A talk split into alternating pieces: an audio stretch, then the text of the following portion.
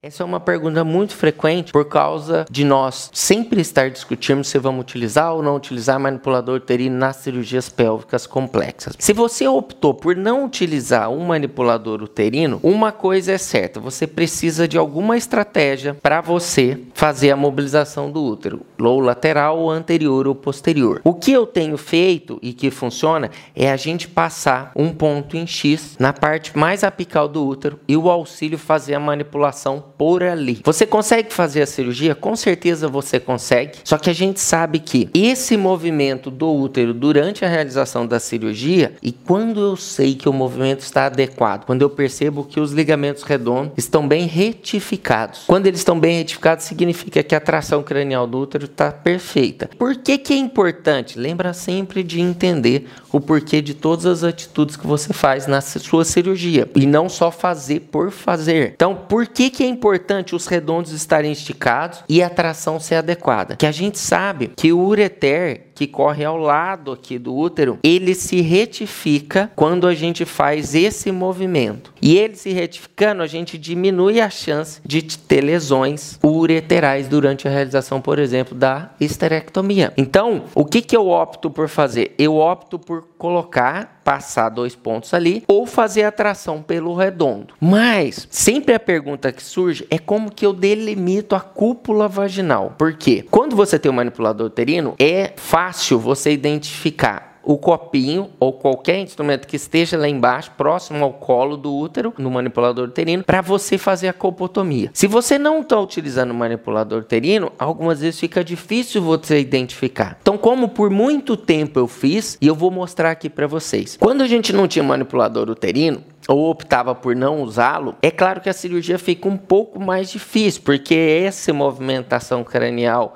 intensa facilita bastante a observação ali do tecido que você vai secar, por exemplo, das partes laterais e da parte central. Mas se você não tem, não tem problema, é possível totalmente fazer. O que você tem que tomar cuidado é com a fuga do gás quando você começa a fazer a colpotomia. Você abriu o espaço uterino, você pede para o auxílio que está lá embaixo colocar na vagina uma bonequinha de gás, dobra ela em quatro, fica um quadradinho, numa pinça longa curva. Pode ser uma pinça coração, qualquer pinça que seja. E daí você faz a tração via vaginal, encosta no colo, tenta abaixar a mão para aqui na frente perceber o abaulamento na vagina. Quando você percebeu esse abalamento, significa que você está anterior ao colo do útero. E você então pode começar a fazer a colpotomia ali. O que acontece? Na hora que você começar a abrir, vai ter a fuga aérea. Então, nesse momento, ou você coloca uma luva com uma compressa bem pequena dentro da luva e coloca na vagina para que não haja fuga aérea,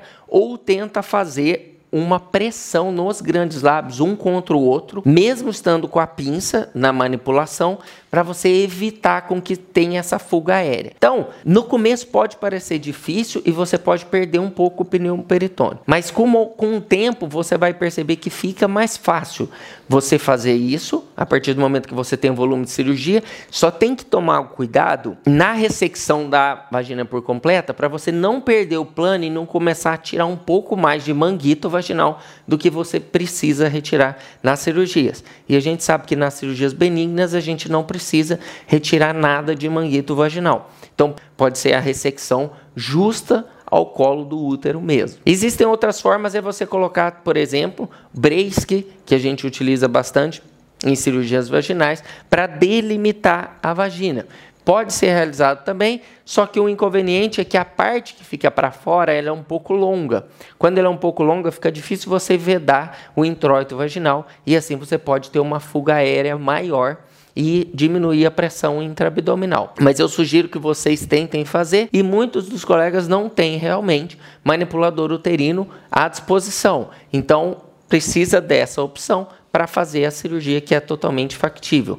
Se você não tem um manipulador também, uma das coisas que você pode fazer é colocar o esterômetro dentro da cavidade, você pega o pose no lábio anterior, coloca o esterômetro e com uma gase estéreo você amarra os dois e ali você pode utilizar como manipulador uterino. Mas depois você vai precisar dessa estratégia para fazer a colpotomia. E fez a colpotomia, retirou a peça via vaginal, você coloca a compressa com a luva no introito vaginal e faz então a colporrafia.